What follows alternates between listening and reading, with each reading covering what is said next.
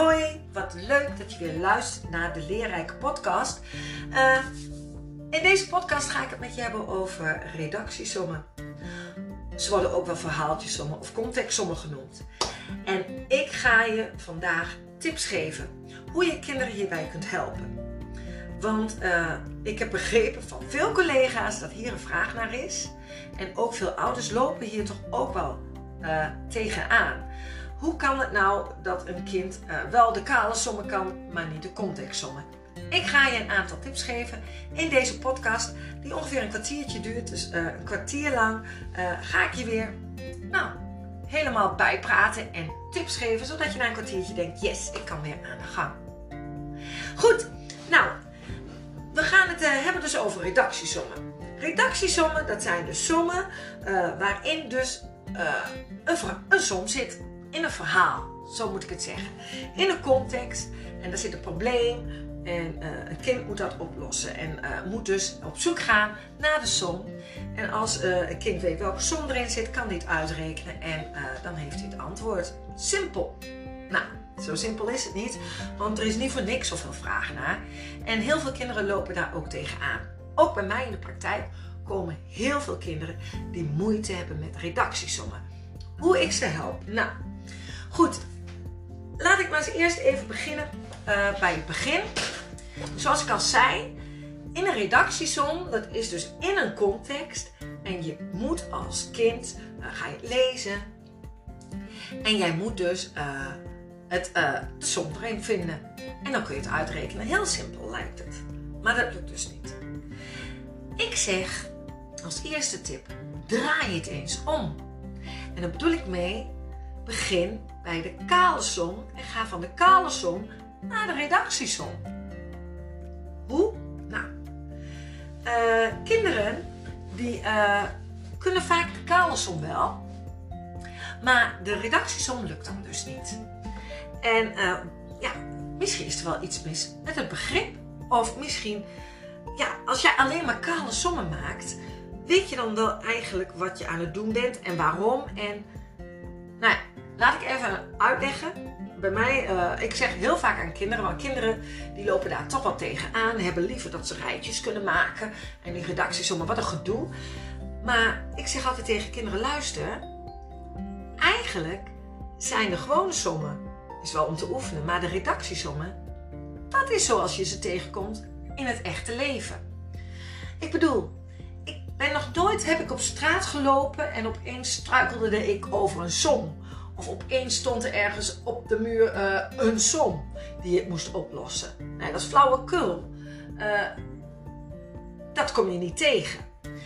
Je komt wel in je, uh, op, in je werkelijke leven bijvoorbeeld tegen van... Nou ja, ik uh, moet uh, vijf... Uh, ik koop vijf pakken met uh, zes ijsjes. En dan denk ik van, nou ja... Heb ik dan genoeg ijsjes voor de klas? In mijn klas zitten zesentwintig kinderen. Nou, heb ik dan genoeg? Nou, wat moet ik dan doen? Eerst vijf keer zes, dat is dertig. Ah, uh, ja, dan heb ik vier ijsjes over. Nou, die komen wel op. Daar zorg ik wel voor. Uh, of de klasdienst, of wat dan ook. Maar goed, dat is dus de echte situatie. En ik leg ook uit dat ouders heel vaak...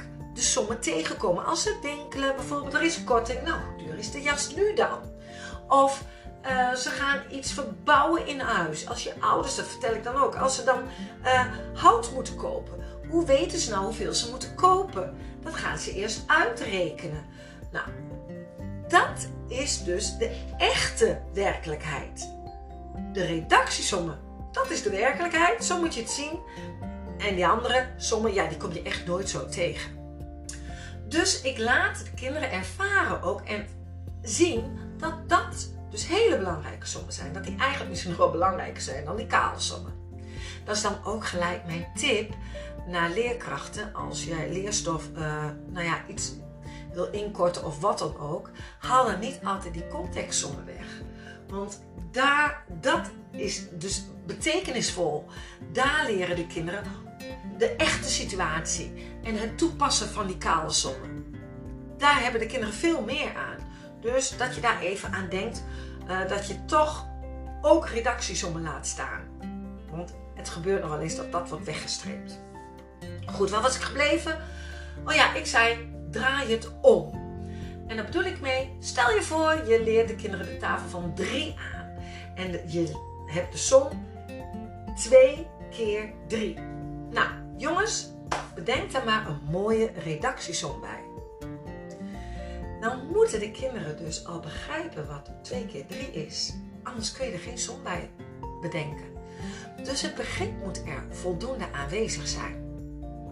Dus als een kind dan zegt, nou ik heb twee zakken en ik heb elke zak drie knikkers. Hoeveel knikkers heb ik dan? Dan heeft dat kind het hartstikke goed begrepen, want twee keer drie is zes. Maar zegt het kind, ik heb drie potten met in elk pot twee knikkers. Ja, het antwoord is hetzelfde, maar de som is dan niet goed, want dan is het drie keer twee. En zo kun jij dus ook zien van, snappen de kinderen nu eigenlijk wel wat ze aan het doen zijn. Dus het is gelijk een win-win situatie. Dus um, draai het om. Laat de kinderen bij sommen regelmatig, dus bij kale sommen, een redactiesom bedenken. Nou, ze kunnen ook redactiesommen bedenken dus en aan een ander kind geven en die mag ze uitrekenen. Dan heb je gelijk al een leuke activiteit. En uh, dit is ook een manier wat je kunt doen als ouder. Bijvoorbeeld bij tafels oefenen. Dat je zegt, oké, okay, nou de tafels ken je al goed. Top, hebben we goed geoefend. Bedenk eens even een leuke som bij de tafel zeven keer drie. Nou, en dan kun jij als ouder ook zien van, snapt hij het ook wat hij aan het doen is? Of is het gewoon maar een riedeltje, is die iets aan het automatiseren, maar je begrijpt het niet. Want het begrip moet er zijn om ook die redactiesommen te kunnen oplossen. Die je in bijvoorbeeld de CITO-toets tegenkomt. Om die op te lossen moet jij wel begrijpen wat je aan het doen bent. En ben je alleen maar kale sommen aan het maken, heb je grote kans dat jij geen idee hebt wat je moet doen bij de redactiesommen. Dus denk een som bij een kale som. Een redactiesom bij een kale som. Nou, dat was tip één. Top! Goed, dan ga ik verder. Uh, een kind moet begrijpen wat hij moet doen. Dus eigenlijk zit er ook een stukje begrijpen lezen in. Snapt het kind nu daadwerkelijk wat hij moet doen? Kan die de informatie eruit halen die hij nodig heeft? Nou, het is best pittig. Soms zit er echt een overload aan informatie in. Dat je denkt, waarom? En soms zijn er namen bij uh, waarvan je denkt van nou, nou, daar hebben sommige kinderen zo moeite mee om al uit te spreken. En dan zijn ze daar meer mee bezig. Of er staat een naam van een, weet ik veel wat, een heel, want dat ziet er ook zo leuk in, grappige namen bedenken van uh, restaurants of zo. En dan is een kind al helemaal daarmee bezig van, oh wat leuk. Maar kan een kind zich echt richten op de informatie die belangrijk is? Snapt het kind dus wat er daar staat? Nou, hoe kun je daar nou uh, achter zien te komen? Je kunt vragen aan het kind, uh, zie het voor je? Dus zie je het eigenlijk als een filmpje voor je. Als een kind het echt voor zich ziet, dan snapt hij het ook. Want als jij iets niet begrijpt, kun je het ook niet voor je zien. Ja, hoe controleer je dat nou? Nou, dan kun je gewoon vragen. Als je zegt van, nou zie je het voor je? Ja hoor, zegt het kind. Dan zeg je, nou wat zie je dan? Hoeveel mensen zijn er? Wat doen ze dan? En uh, waar, weet ik, vraag. En dan kun je zien, snapt het kind het? Um, Die overload aan informatie, die mag een kind trouwens ook gewoon wegstrepen natuurlijk. Hè? Uh, want ja, daar heb je niks aan. Namen zijn helemaal niet belangrijk. De naam van een restaurant ook niet. Daar gaat het niet om. Dus uh, als een kind er last van heeft, streep eerst die overtollige informatie weg. Uh, dan wordt de som ook gelijk een stuk overzichtelijker. Stel je voor dat een kind er toch nog moeite mee heeft. Hè? Van... Uh, Ja, uh, de informatie wat overtollig is, is weg. Uh, nou leest hij het. Uh, en hij kan ook al vertellen wat er gebeurt. Maar dan, naar de som toe, is lastig. Wat je dan kunt doen, is laat het kind tekenen. Dus teken de situatie.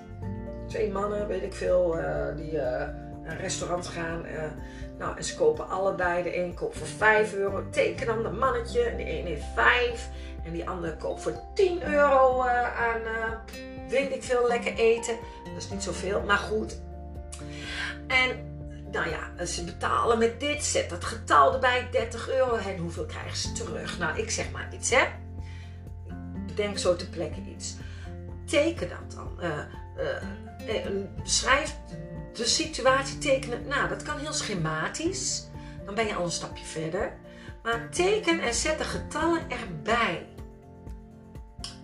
Als een kind al verder is, kan het ook een getallenlijn gebruiken. Uh, dan is het al een stapje verder. Dus uh, maak een schematische tekening van wat gebeurt er nu eigenlijk. En als dat niet lukt, het kind zelf, dan kun jij daar misschien wel eerst even toe aanzetten en laten zien van, hé, hey, wat gebeurt er nu? Dit zijn twee mannen, jij tekent twee mannen, één, vijf euro zet je erbij, die andere tien en onderaan uh, dertig euro. Nou, wat gebeurt er? En dan uh, ziet een kind het ook. Dus niet alleen lezen en horen, maar ziet hij het ook op een tekening en dan is het al een stuk makkelijker. Dus dit zijn enkele tips waar je mee aan de slag kunt gaan. Dus je gaat dus eerst omdraaien. Dat is echt gewoon super belangrijk om dat regelmatig te doen. Bij wat voor som dan ook. Denk er een redactiesom bij. Dan, ja, dan snapt het kind ook uh, waarom die sommen, waarom die, die sommen moet leren. En het wordt gelijk dus betekenisvol. En bij de andere is, ziet een kind daadwerkelijk wat er gebeurt. Dus begrijpt hij wat er staat. Nou, haal dus informatie weg wat helemaal niet van belang is. Eigenlijk alleen maar afleidt. Strip dat even door. Wat blijft er nog over? Oké, okay, lees dat nog eens goed. Zie het voor je gebeuren. Wat zie je dan? Zie je het als een film of als een foto voor je? Wat moet je dus nu doen? Wat wordt er gevraagd? Lees die vraag onderaan heel goed. Wat moet je doen? En dan kun je daarbij een som bedenken. Lukt dat niet, dan teken je die situatie nog even uit. Dat kan dus uitgebreid, maar ja, daar heb je niet alle tijd voor. Dat kan dus ook een mannetje, kan gewoon een rondje zijn, hè? Uh, en getallen erbij. Wat wordt er gevraagd? Wat moet ik dus doen? Heel vaak, als een kind die koppeling niet kan maken, ook met een tekening, dan is dat dus eigenlijk, is er iets mis in het begrip. Dus dan moet je denken, uh, misschien moet ik toch veel vaker terug bij die eerste tip van mij, van omdraaien. Bedenk bij deze som een contextsom. Begrijp je eigenlijk wel wat een vermenigvuldiging is?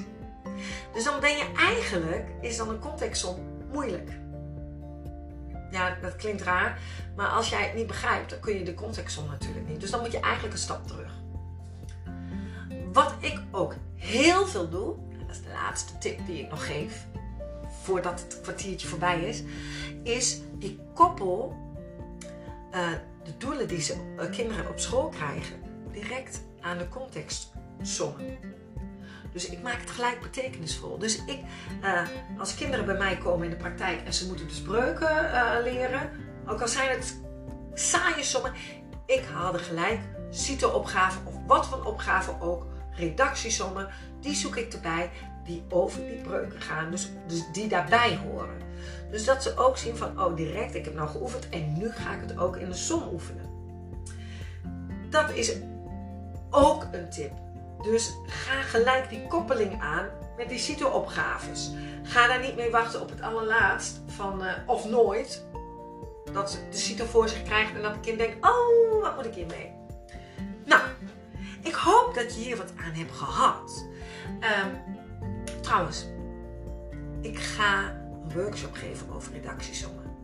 En dan ga ik nog veel meer tips geven. En ook materiaal. Een stappenplan om bij kind, voor een kind. Hoe kan ik redactiesommen aanpakken? Daar zitten deze tips ook in, maar nog veel meer. Ik ga ook met je hebben over uh, hoe kan ik het dus begrip nog meer trainen. Dat is het begrijpen. Uh, ik ga het met je hebben over de vertaalcirkel bijvoorbeeld. En een stappenplan. En dit alles zodat kinderen beter de reacties op kunnen maken.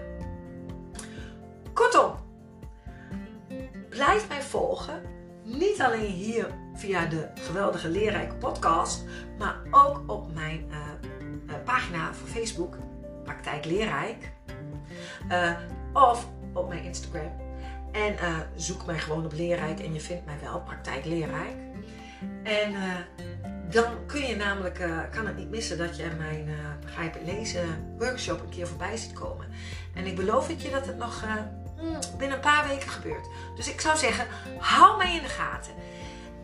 En ik wil jullie trouwens ook ontzettend veel succes wensen met de redactiesommen. Ik hoop dat je wat hebt aan de tips. Uh, Laat het me horen uh, op Facebook of waar dan ook. Stuur me maar een uh, D M'tje en laat me weten of je hier wat aan hebt gehad. Ik zou zo zeggen, maak er nog weer een mooie dag van. En uh, tot gauw.